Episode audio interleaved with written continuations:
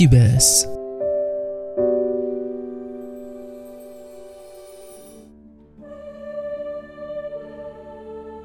نسافر بحثا عن أجمل الكتب والروايات ونوادر الجرائد والمجلات وما على شاكلتها، لنغوص في أعماقها ونستخرج الدر الثمين منها، وبعدها نقدمها بالصوت المتميز لقارئنا العربي حتى يستمتع بها ويرقى بها مستواه اللغوي والفكري أينما كان وفي أي وقت شاء.